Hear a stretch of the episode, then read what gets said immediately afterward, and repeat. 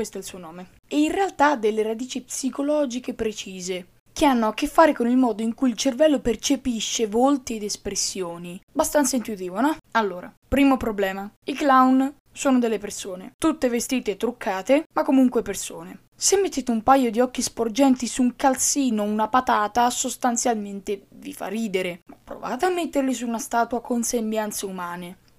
Lì ne riparliamo. L'effetto della valle perturbante, il realismo di quella figura in cui però troviamo qualcosa che non va, finisce per creare emozioni negative. Per questo ci fanno paura anche le bambole. E ora viene la parte filosofica. Noi vediamo una faccia che non si comporta come dovrebbe, un sorriso forzato che non corrisponde alla reale espressione della bocca, occhi strani che si muovono in modo ambiguo. La riconoscibilità delle espressioni umane è una delle basi della nostra evoluzione. E allora il nostro confuso cervello dice: Quel pagliaccio sembra felice, ma è davvero felice? Eh, lo so, tanta roba. C'è anche la loro camminata strana, la loro imprevedibilità. Tutto questo ci mette a disagio. Comunque è, è molto curiosa come cosa, cioè ci sta, ci sta. Già. Ah, comunque se per favore mi segui, attivi la campanellina e mi dai una valutazione non mi dispiace, eh. Ma così